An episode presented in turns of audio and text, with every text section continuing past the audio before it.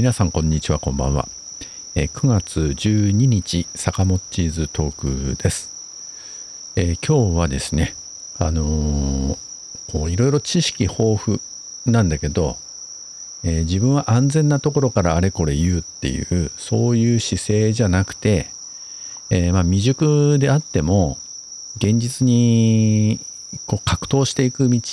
の方が大事だなとそっちの方が価値があるんじゃないかという話をしてみたいなと思うんですね。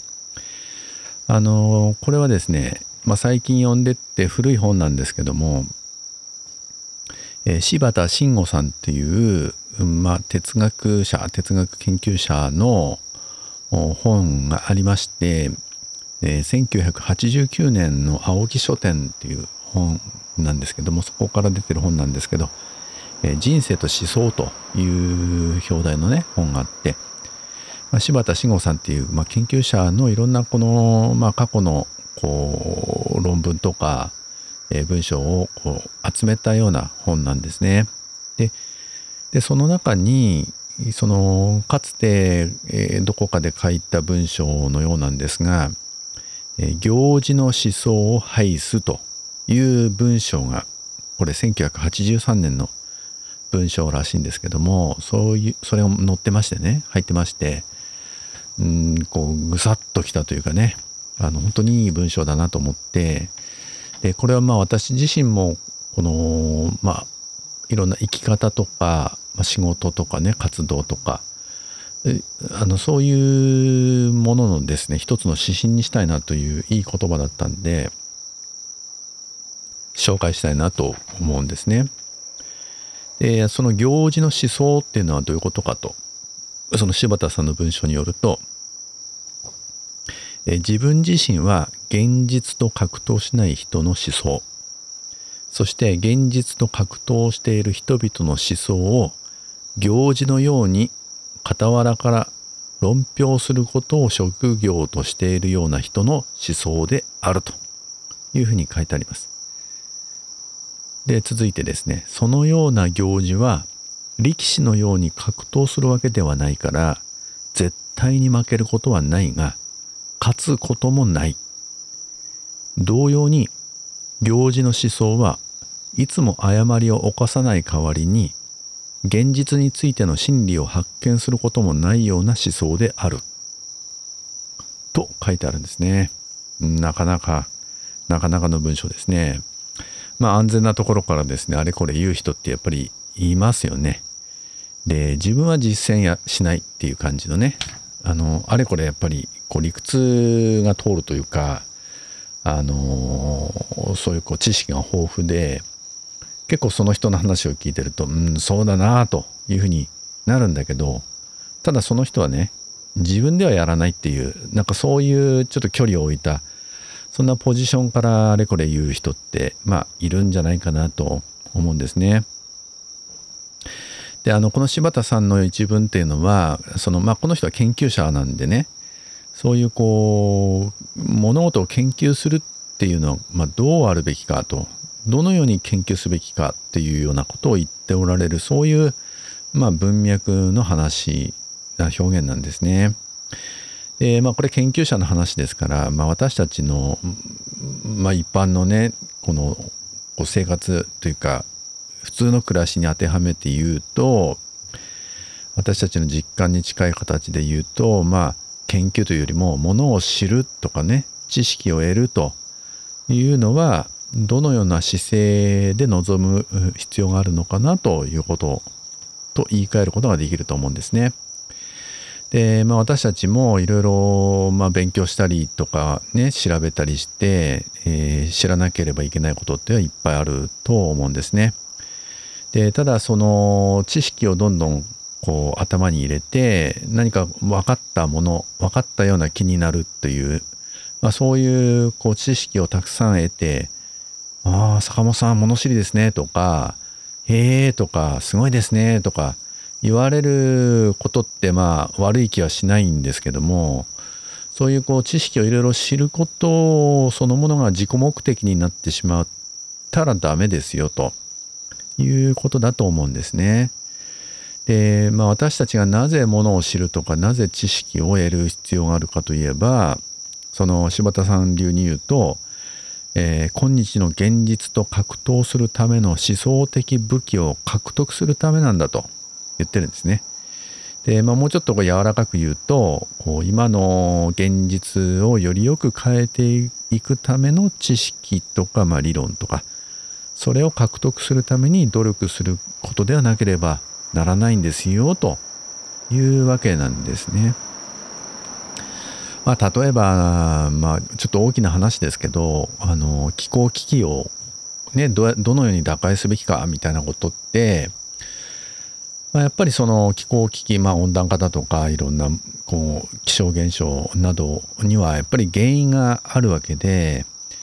でそういう原因を生み出している原因は何かとかねまあ、そんな原因を取り除くためには何が必要なのかと。でじゃあ誰がそれを責任を持ってやるべきなのかとかいうことがやっぱり私たち知識を得ることによって見えてくると思うんですね。そうやってどうすべきかっていうことそしてまただからこそ私たちはどう振る舞うかっていうことが一人一人にまあそれを知った自分に問われるんですけどもねあるいはあのまあ貧困が広がってるわけですけど、まあ、賃金がどんどん下がってるとかそういう問題はあるんですけどもなぜ貧困が生まれているのかとかなぜこの30年日本の賃金がずっと下がり続けているのかとかそういう原因をやっぱり調べてそうなる法則などをつかんでね、まあ、理論ということになるんですけどもそういうふうなものをつかんでだから我々はどうすべきかというのが問われると思うんですね。例えば、まあ、税金の使い方を変えるとかね。そのこう高額所得者とかからきちんと税金ちゃんと取って。でそういう低所得者のところにちゃんとこのいろんな形で還元するとか。まあ、国とか自治体などの予算の使い方を変えるとか。雇用を増やすためにはどうするかとかね。そういうことをいろいろやっぱり答えが見えるわけですけどその見えた答えに基づいて自分がどう実践するかというのが問われるわけですよね。だからものを知るというのは何かこうこうあの賢くなって、えー、人から認められるとか人を論破するとか人より上に立つとかっていうために知識を得るんじゃなくてや物事のこう現実にと切り結んでその現実をよりよく変えていく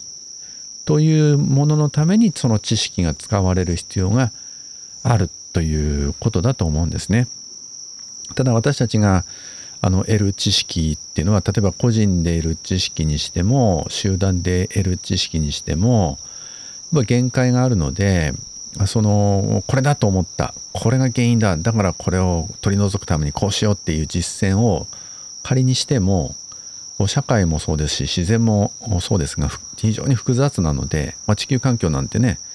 あのこれこの原因を取り除けば全部あの解決しますよっていうようなもんではないんで